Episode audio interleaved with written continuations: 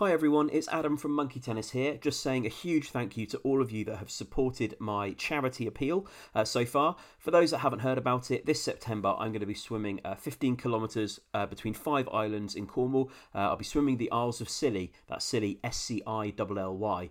Um, I'm doing it because I want to, but also to raise money for Calm, the campaign against living miserably. It's a well-known statistic that 125 people in the UK die by suicide every week, and Calm run a free and confidential helpline for people to speak through their problems and ultimately to help prevent suicides.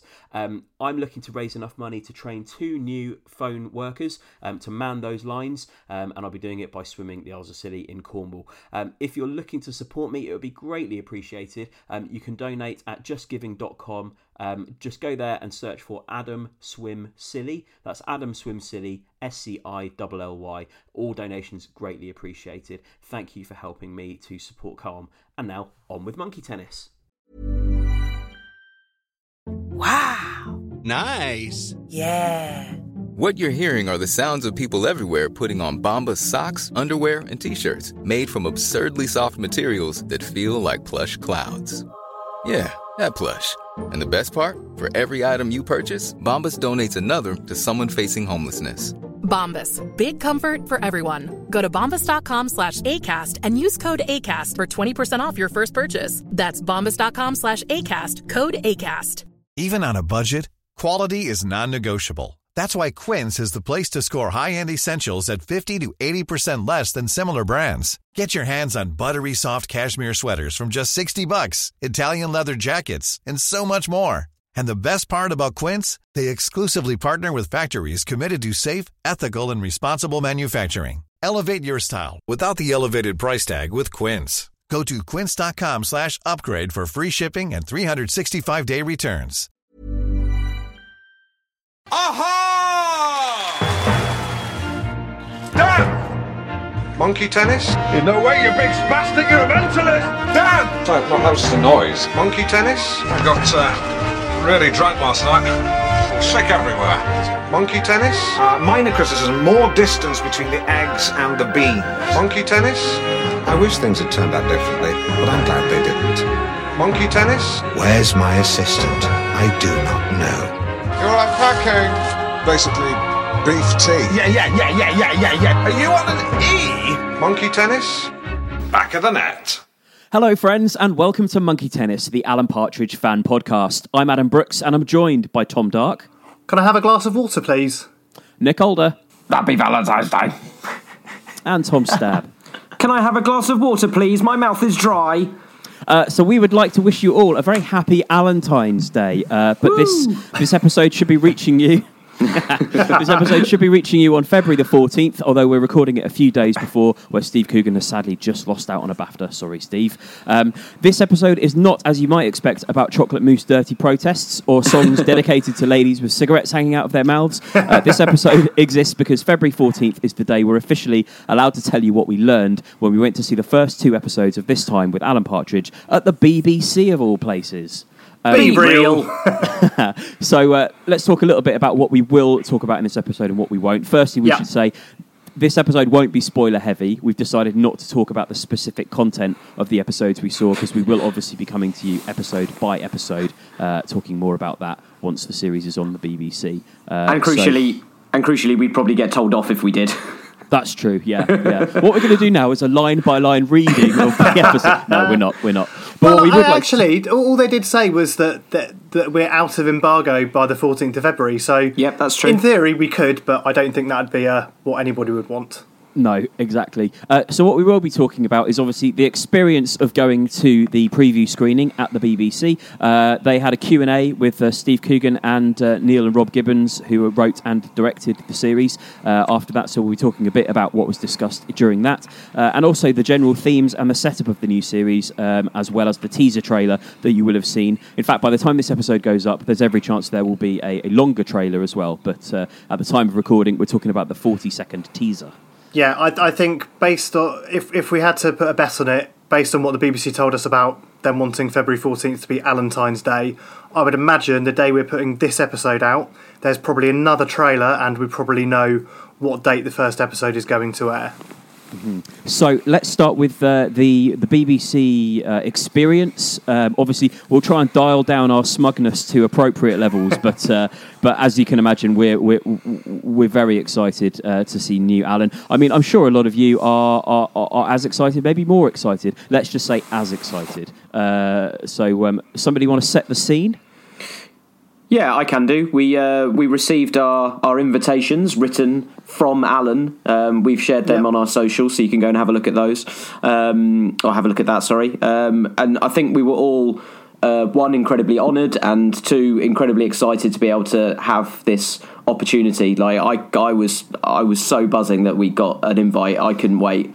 Yeah. Uh, it also felt a bit full circle for me because I went to the old BBC TV studios about 20, 20 years ago to see ep- bits of episode one, bits of episode three of I'm Alan Partridge being filmed. So to go back again in uh, even more esteemed surroundings and not have to queue outside for two hours like I did the first time was uh, was really exciting. That might that ta- might be something worth explaining actually about um, this time, which isn't any kind of spoiler. The fact that uh, obviously, if you've been kind of following developments with the recording process of the series, they've recorded all six episodes already, and it's all in the can. Um, so there is no kind of live studio audience, kind of laughter track or anything like that. Because I think some people I've seen over the past few weeks kind of asking things like, "Oh, how do we get tickets?"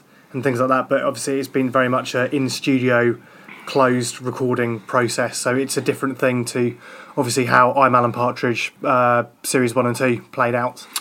So, uh, luckily, there were no issues with security, and we were all ushered through uh, without incident. um, Jed wasn't there. That's that's Although, why. would anyone else agree that the security setup at the BBC is genuinely on par with uh, something that you'd expect with a regional airport such as Birmingham or, or Manchester? Yes, I would. Yep. Uh, so you're saying it is? like three three different like security setups and checkpoints. Are you saying it's better than Choristers? It's like going into the Gaza Strip. it is better than choristers, yeah, definitely. Uh, so- yeah, so, yeah, so we that, we that's why Jed wasn't there, basically, isn't it? Because there's no way he would have passed the security Oh checks. God, no! Absolutely not. They wouldn't. No. He doesn't. e, He wouldn't even get through the revolving door. no. He finds them confusing.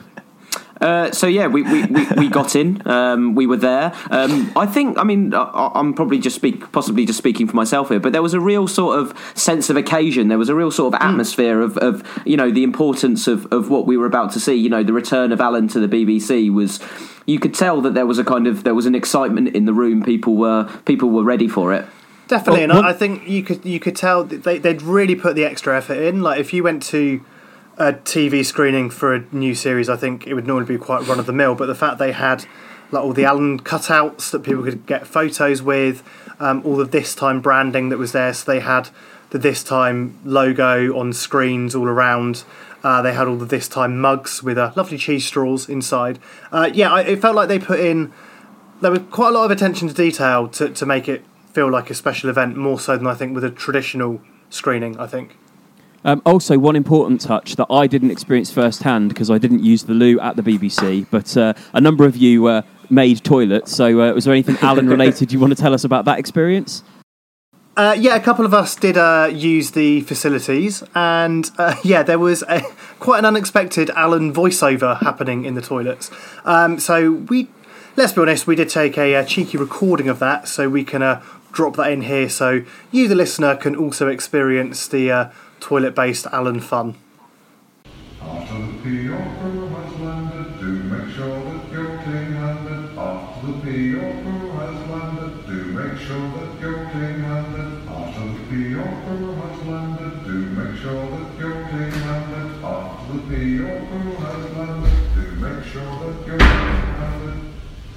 There we go, lovely. Um, it's worth us mentioning that that probably is that is an excerpt from an episode of this time, but its context will become apparent when you uh, when you see the episode itself.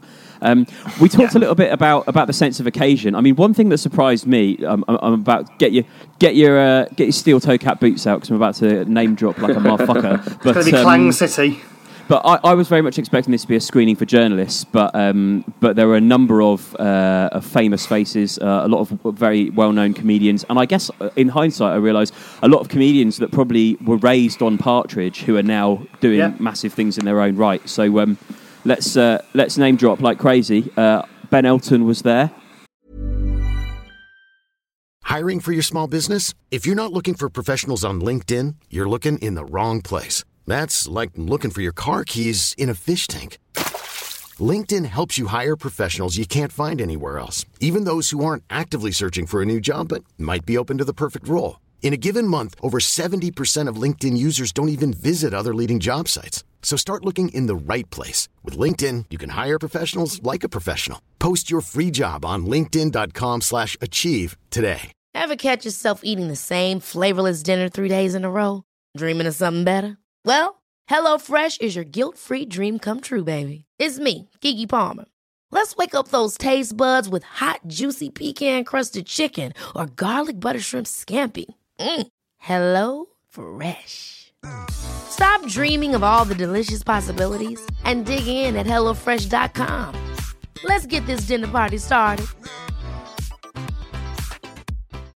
Since 2013, Bombas has donated over 100 million socks, underwear, and t shirts to those facing homelessness.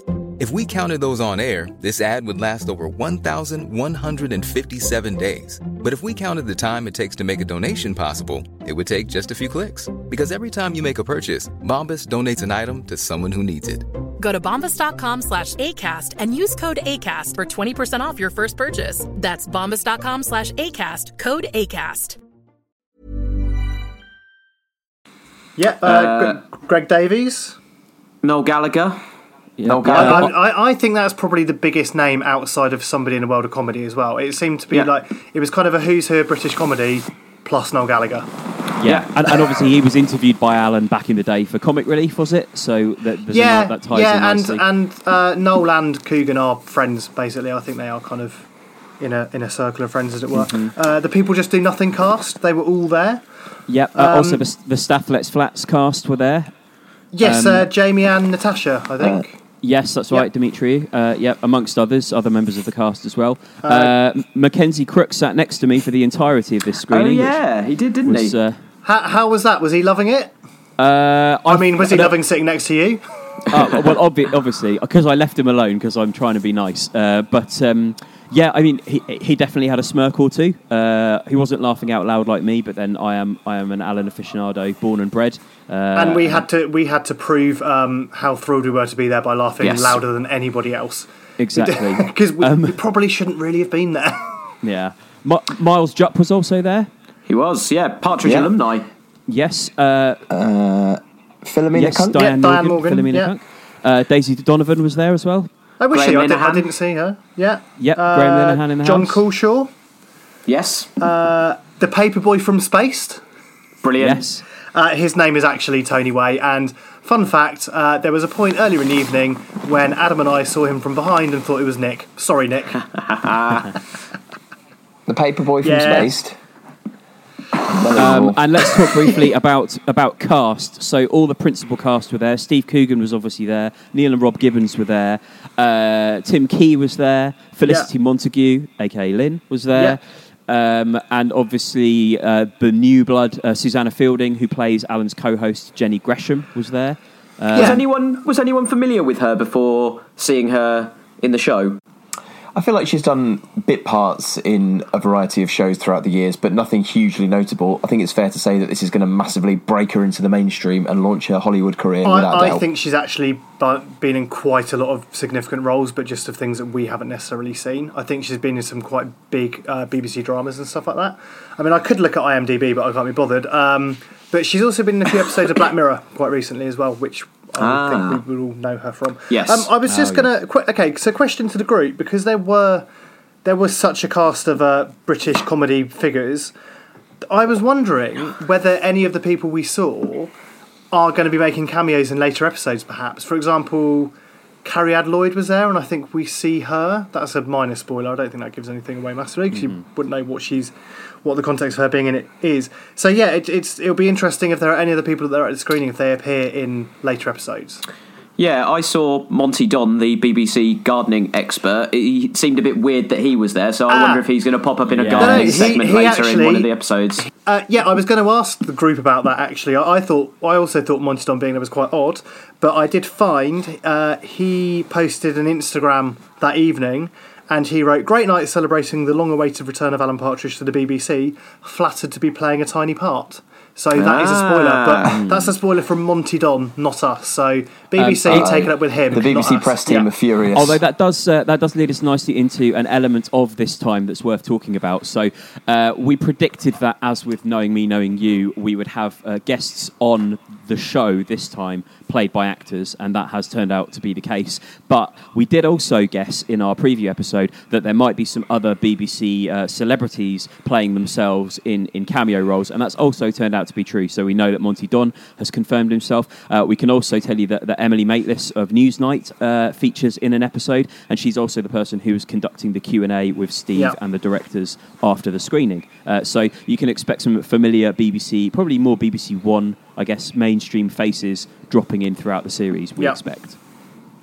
I'm just trying to think if there are any uh, any other key names that we missed out from who we saw. I mean, Alan Yentob was there, but I think Alan Oh, yeah. literally turns up to anything that happens at the BBC. Um, oh yeah, so Rhys Thomas, who uh, is in Swiss Toni and various other comedy roles. Uh, really should have done the IMDb research. Uh, anyway, oh, and uh, Hugh Skinner, who plays Will in uh, W1A. oh, yeah, he was in front of us, wasn't he? Yep. Um, I think those were the. Yeah, so basically, you've got the whole gambit from Noel Gallagher to Ben Elton to Monty Don. You've got everyone. the Holy Trinity. Yeah, pretty Um, much. Let's talk a little bit about. Obviously, we everybody already knows that Psychic Simon features in the series, and so does Lynn. Let's talk a little bit about how much of them we, uh, people can expect to see.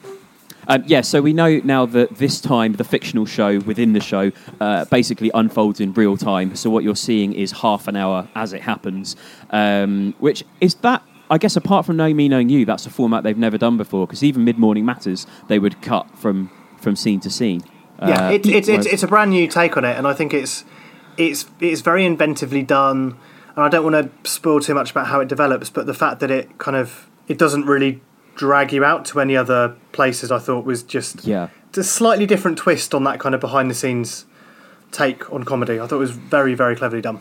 Yeah, because obviously with shows, you know, this is this is clearly a bit of a parody of the One Show. So if you imagine the One Show when they throw to the VTs, when they throw to the you know TV articles, if you want to call them that, you stay in the studio. You don't go to that video clip. Yes. You stay So in the you- studio so and you you see what happens. Yeah, so it's like if you were a member of the crew in the studio, you hear what they're chatting about technically off camera.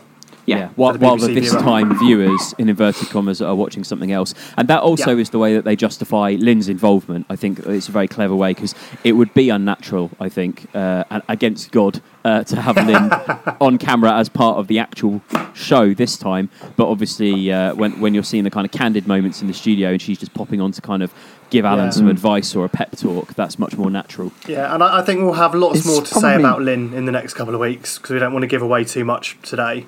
No, no. Um, so, shall we move on to some of the things that were talked about in the Q and A with Steve Coogan and the Gibbons brothers uh, after the screenings?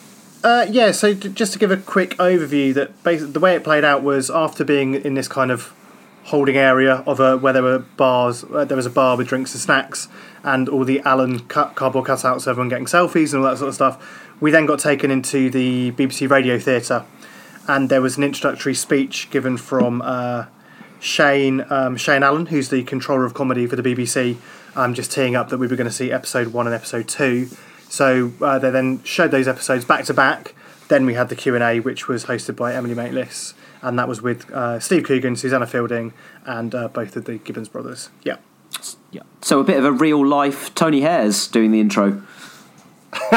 I guess so. Yeah. exactly that. I think he did refer to Tony Hayers as well, uh, falling off the roof trying to He did fix his that aerial. joke, yeah. Yeah, and he did also refer to uh, the stringent security measures by, by making some kind of joke about them being the target of the IRA, which I thought did set up the evening in quite an odd atmosphere, Yeah. to be honest. Um, he also didn't. At one point, didn't he beg everyone to find it funny? I mean, spoiler alert: there was no need to beg. It, we'll, we'll, we'll get onto our, spe- We'll our onto that. specific reactions. Yeah. Um, so the so yeah, Emily Maitlis uh, was doing the Q and A, um, having just cameoed in one of the episodes that we saw. Um, they talk a little bit about the state that Alan that we find Alan in.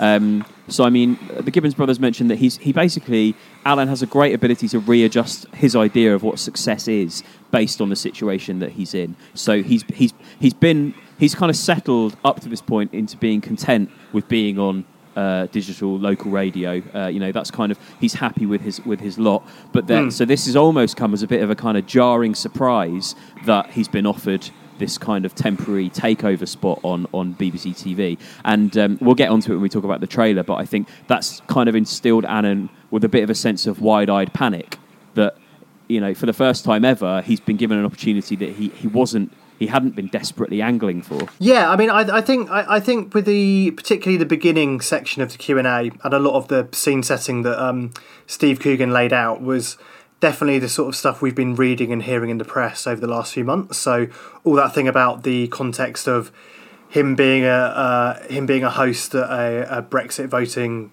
British public could identify with, and uh, the thing about um, there's a phrase when he said about like shooting fish in a barrel, so just not actually lampooning Bre- Brexiteers and stuff like that, but just them giving a justification for why it's happened.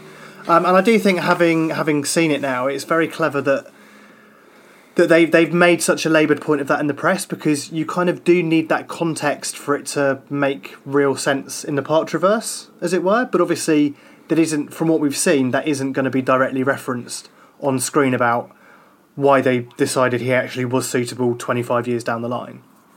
Um, correct me if I'm wrong, but I don't think there is actually. I don't think the word Brexit is mentioned at all in the two episodes that we watched. No, was it? No, exactly. No, so that, that's, that's, that's what I'm saying. It, there, there, there's, it's quite a nice piece of extra content, content, an extra piece of context to make it work. But it's something that you need to, you kind of need to have that knowledge.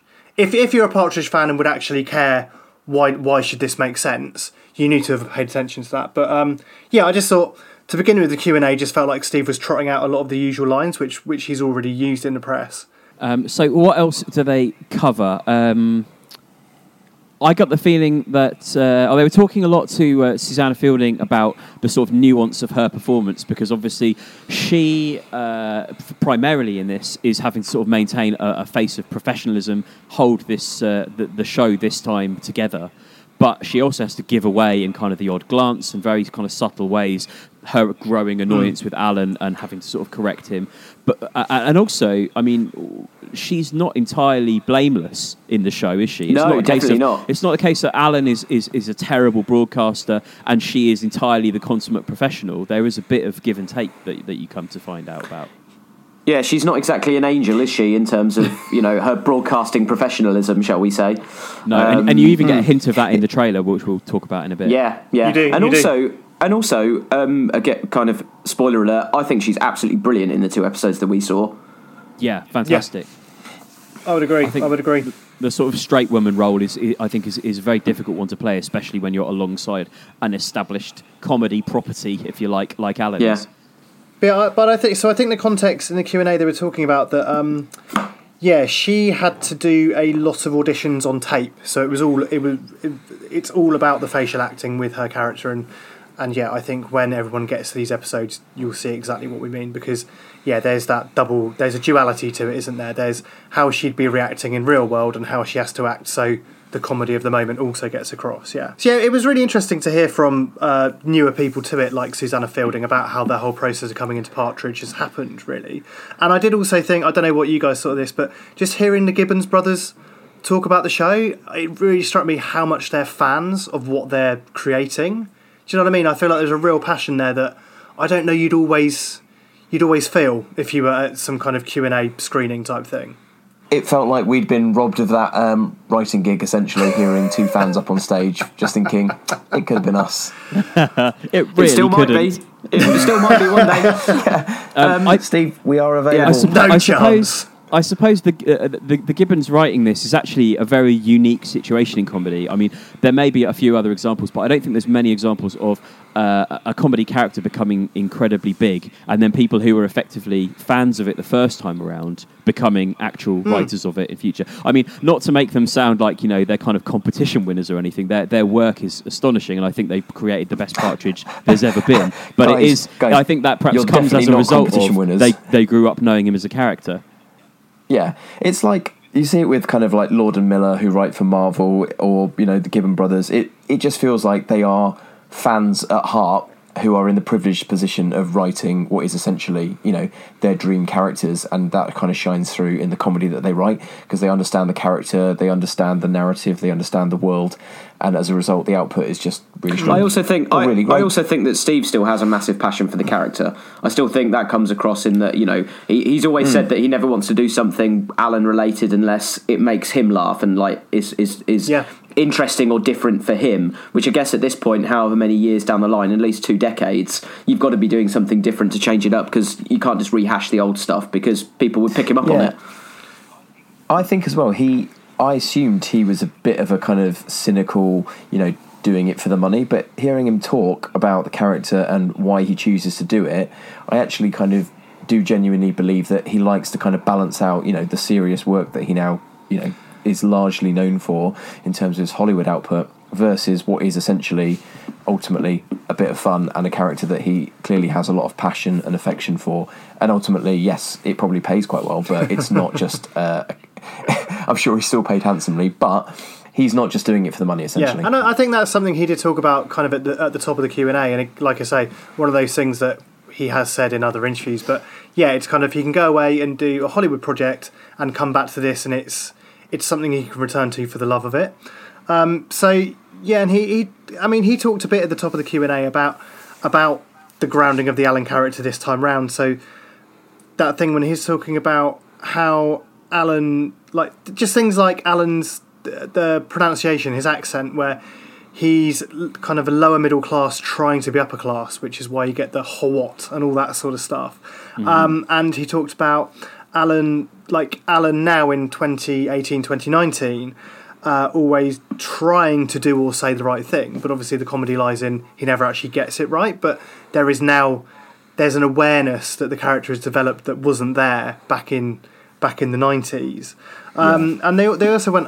I, I think I can't remember who said this, whether Steve said it or whether, whether one of the Gibbons brothers said it. But um, even most racists know what they can or can't say out loud. So that kind of thing about just trying to be right. Um, they also talked about. uh, this line, Alan isn't gay, but he's scared he might be, which again I didn't think had any real relevance to what we'd seen um, No. in the this No, time stuff. but I've, I've I've heard them say that uh, Before. in, in in the press around previous uh, series Yeah. where it's perhaps more relevant. yeah, Um, so I, the- I guess they were doing a bit of scene setting, yeah. The other thing they mentioned as well, a, a, a nice uh, a line that I took away from this uh, was that um, this is a direct quote. They said uh, that in, in 2019 the world has aligned more along Alan lines. Uh, Mm. There are more people in the press now. I mean, certainly around kind of political issues that are more Alan-esque. There Yeah. are a lot more people who are confused about how to do the right thing. You know, people. There are lots of people railing against political correctness, but there are also people like Alan who are sort of, you know, know that they have to try and and toe an acceptable line, but don't quite know how to go about it. So, he, you know, yeah, the, effectively he was kind of a man out on a limb on his own, and now it feels like there, you know, he's a recognisable type in society at large. I think. Yeah. Yeah, it's a good point. Um, some, something major which we uh, really should uh, report back on. Uh, very pleased to say that Coogan's accent seems to have returned to normal now.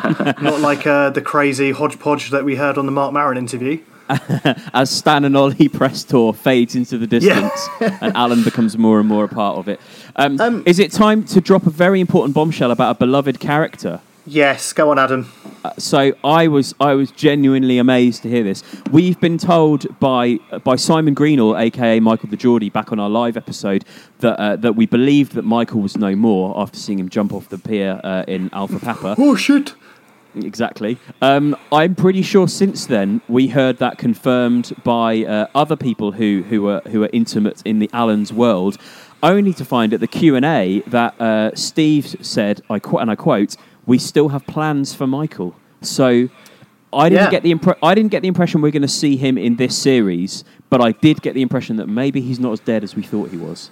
Yeah, I, I, I, I wrote that up. Well, after they said they had plans, then, then Neil Gibbons was very much at pains to say Michael is missing, presumed dead.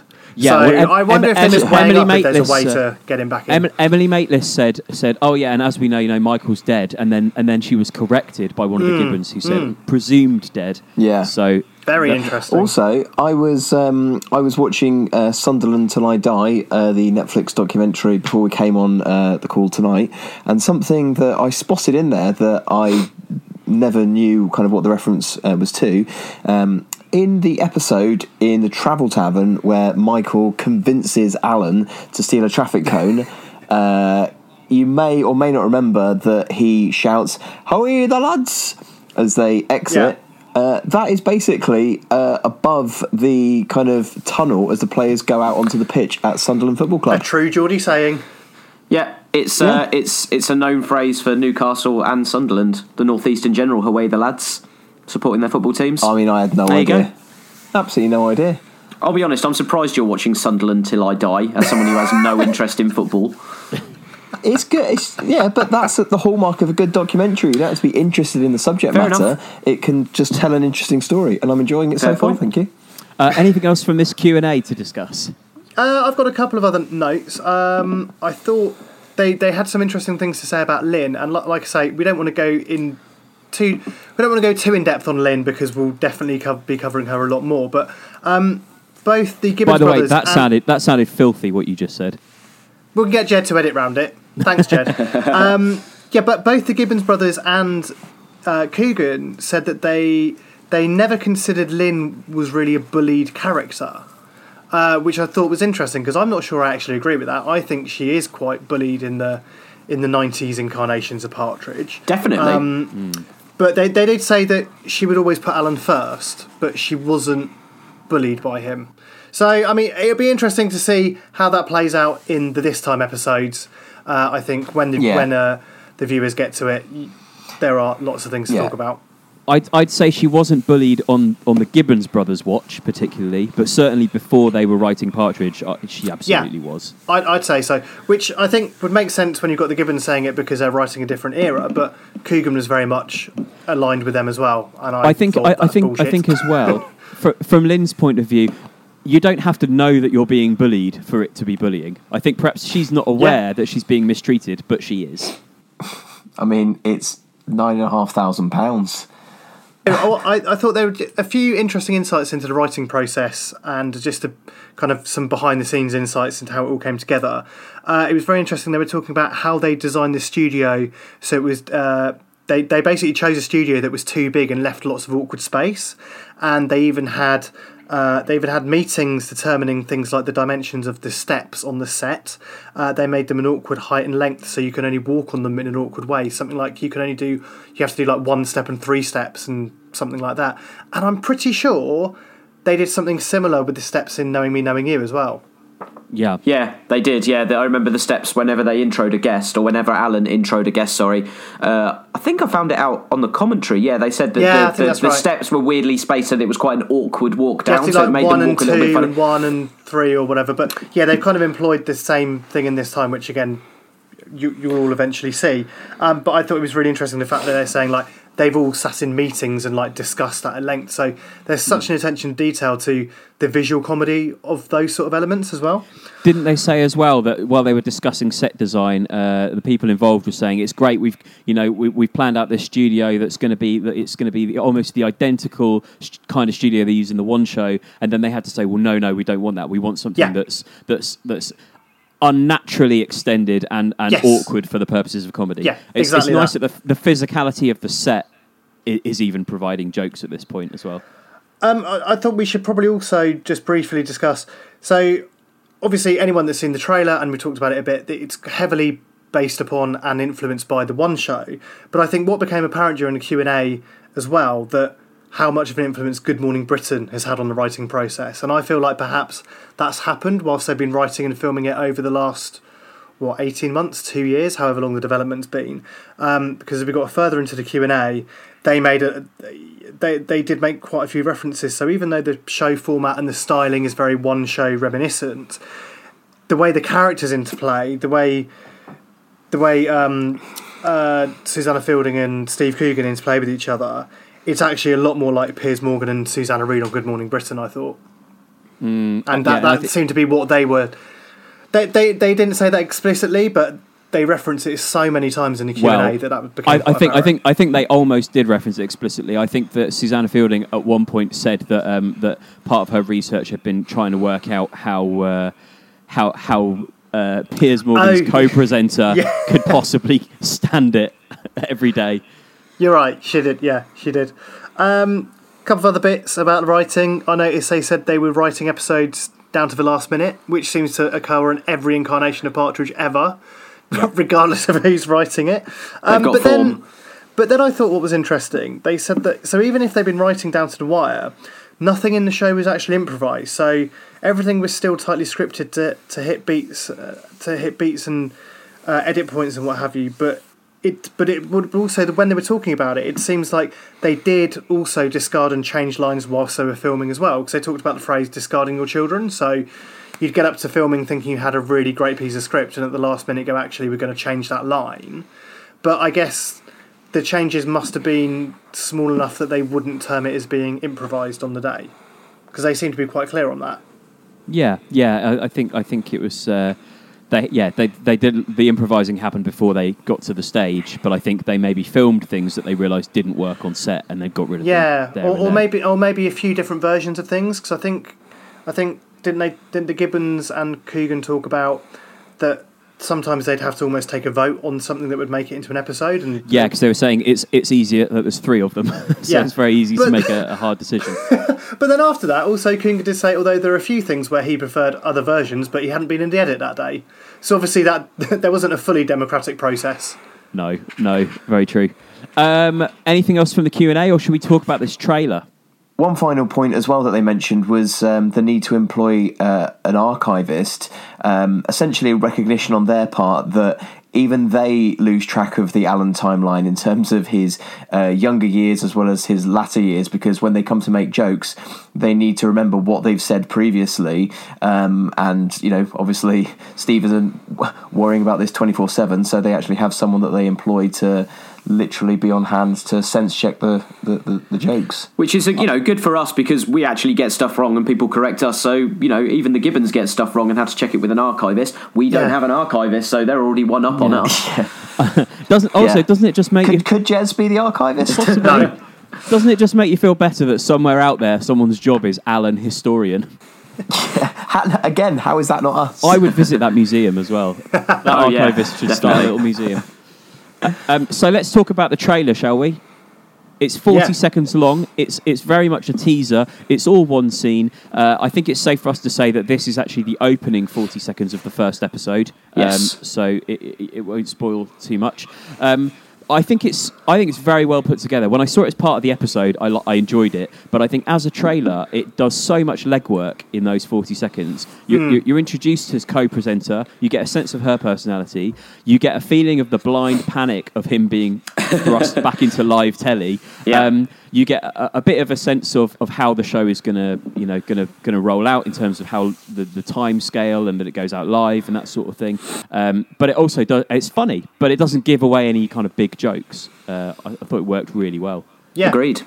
Yeah, I mean it's it's literally you know a teaser, um, and it's it it says so little and so much at the same time. It's kind of the perfect teaser Yeah. trailer, um, and as a and as an opener, um, it also serves the episode very well. As I, I think. Yeah, it, it, it's per, it's perfect for both those. Uh, re, uh, it's perfect for both those uses, isn't it? And I think when when people get to watch the first will- episode, you could almost watch that again and realise how much they've actually managed to put in, just with subtle bits of Yeah. conversation and eye contact and stuff like that. Yeah. And and even though it's impossible if you only have seen that to really get a sense of the series, I think hopefully it, it reassures everyone that, you know, even though it doesn't tell you very much, even though there aren't actually any overt jokes in there, it's still actually really funny just seeing Alan essentially being terrified about the prospect of being back on live TV. Yeah. Yes. Um, uh, right down to things like the uh, the makeup lady uh, mentioning, "Oh yeah, you were on that thing, Mid Morning Matters." You know, just kind of reframing the last thing most people saw of Mm. Alan as uh, uh, you know, to, just to remind you where you are in the storyline of, of his life. Yeah, and it's it's really nice to see that they don't just kind of you know uh, that hasn't been just whitewashed from history. That's that is it's still a part of where he's been, where he's come from, and where he kind of is as well. It's not just been forgotten about and that's just been ignored. See, I, I wonder if it was different writers. So, say if like the Gibbons weren't doing this, whether they would kind of have whitewashed Mid Morning Matters. Because obviously, with it being on Sky Atlantic, not the BBC, they could kind of just bypass that entirely. But I, I think it's much better that they haven't. I was I was Yeah. surprised that they actually mentioned Mid Morning Matters because, as you know from our episodes, we went through the viewing figures and not many people actually saw them. So Well, not many people m- might yeah, not actually be aware of Mid Morning Matters. Let's not forget that Mid Morning Matters is also the basis for Alpha Papa, which a lot of people will have Oh, seen yeah. and known about. Yeah. So I think they had to Yeah. they had to include it. And I, I think let, let's hope that genuinely something like this existing on BBC One is going to draw people back to what arguably is lesser seen Partridge because it's is of just as high quality, but you know it wasn't on BBC Two or BBC One. Yeah. And, and ho- let's hope that it also drives people to uh, the internet's premier Alan Partridge fan podcast. We can only hope. So, uh, anything else to talk about ahead of the new series? If not, I think the next time people hear us is going to be after episode one goes out on to internet slash to airwaves. I, I think the only the only thing that I, I thought was just interesting from being at the at the screening event, and you know, like we like we talked about, the, a genuinely exciting, buzzy atmosphere being there. Like it felt like a proper exciting event to be a part of, and you could tell like there was such an amped up atmosphere in the night that I think we definitely missed some of the jokes due to overriding laughter going on other lines of dialogue and things like that, and that that thing about I think when people are at a screening they are prone to overreact perhaps. So it will be interesting to see how different the experience is watching it at home in on, on the sofa, hmm. you know. But I mean, I was just over the moon with how, how good I thought it all was from from being there that night, um, and just seeing Alan in HD as well. You know, to think over over the years he's gone from four three to sixteen nine to full HD. It just felt quite odd seeing him so big and so in So such- massive. Yeah, yeah, basically. And, that, and yeah. he did look scared. He was saying, Why am I so massive? Genuinely. Uh, yeah, just to echo Tom's thoughts. I mean, people have, you know, my friends have asked me, "I- "Is it good? Is it good?" And I've just kind of said to them, "You've got nothing to worry about. Don't yeah, worry, that's it's that's, great." that's yeah. exactly it, isn't it? Yeah. You're in Yeah, safe hands. Yeah, and you're going to get a healthy dose of Tim Key in each episode. You're going to get a delicious smattering of Lynn. Uh, you're going to have uh, guests played by actors that you, you probably recognise, and a couple of BBC cameos along the way as well. If the first two episodes are anything to go by, we're all in for a treat uh, in the coming weeks. Um, so I think that's just about it. Uh, you can get in touch with us on social media at Monkey Tennis Pod on Instagram, uh, at the Partridge Pod on Twitter, facebook.com slash the Partridge Pod, or the Partridge Pod at gmail.com. We also have the Monkey Tennis Hotline. I'll now throw to my colleague Tom Dark for the number. That's right, Adam. You can call us on 07923 600 017. That's 07923 600 017. Uh, if you leave us a voicemail or send us a voice note via the medium of WhatsApp, if it's good enough, we're hoping we'll be able to use it in an upcoming episode. And if it's not good enough, we'll probably still use it in an upcoming episode. um, we're especially interested in your in your first look reactions to episode one of this time. So do call us ASAP, and you might make it onto uh, that week's episode. We'd love to uh, hear from you. So uh, that's it. Tom Staff has a terrible hangover, and so we need to end the episode before he vomits in a bucket. Uh, from all of us at Monkey Tennis, Excuse me, the Alan Partridge Adam. I've got. Excuse podcast. me. I, I may have been out drinking last night, but I have the flu and I'm ready for bed. Oh, he has Tiny the flu. violins. the, in- the Instagram stories say something markedly different. Uh, from all of us at Monkey Tennis, thanks and goodbye. Goodbye. Goodbye. Dan! Monkey tennis? In no way, you big spastic, you're a mentalist! Dan! Sorry, no, that was just a noise. Monkey tennis? I got uh, really drunk last night. Sick everywhere. Monkey tennis? Uh, minor criticism, more distance between the eggs and the beans. Monkey tennis? I wish things had turned out differently, but I'm glad they didn't. Monkey tennis? Where's my assistant? I do not know. You're unpacking. Basically, beef tea. Yeah, yeah, yeah, yeah, yeah, yeah, yeah. Are you on an E? Monkey tennis? Back of the net. Imagine the softest sheets you've ever felt. Now imagine them getting even softer over time. That's what you'll feel with Boll and Branch's organic cotton sheets. In a recent customer survey, 96% replied that Boll and Branch sheets get softer with every wash. Start getting your best night's sleep in these sheets that get softer and softer for years to come. Try their sheets with a 30-night guarantee. Plus, get 15% off your first order at bollandbranch.com. Code BUTTERY. Exclusions apply. See site for details. Hey, it's Paige DeSorbo from Giggly Squad. High quality fashion without the price tag. Say hello to Quince. I'm snagging high-end essentials like cozy cashmere sweaters, sleek leather jackets, fine jewelry, and so much more. With Quince being 50 to 80% less than similar brands. And they partner with factories that prioritize safe, ethical, and responsible manufacturing. I love that. Luxury quality within reach. Go to quince.com slash style to get free shipping and 365 day returns on your next order. Quince.com slash style. Ever catch yourself eating the same flavorless dinner three days in a row?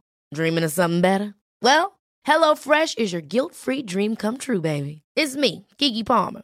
Let's wake up those taste buds with hot, juicy pecan-crusted chicken or garlic butter shrimp scampi. Mm. Hello Fresh.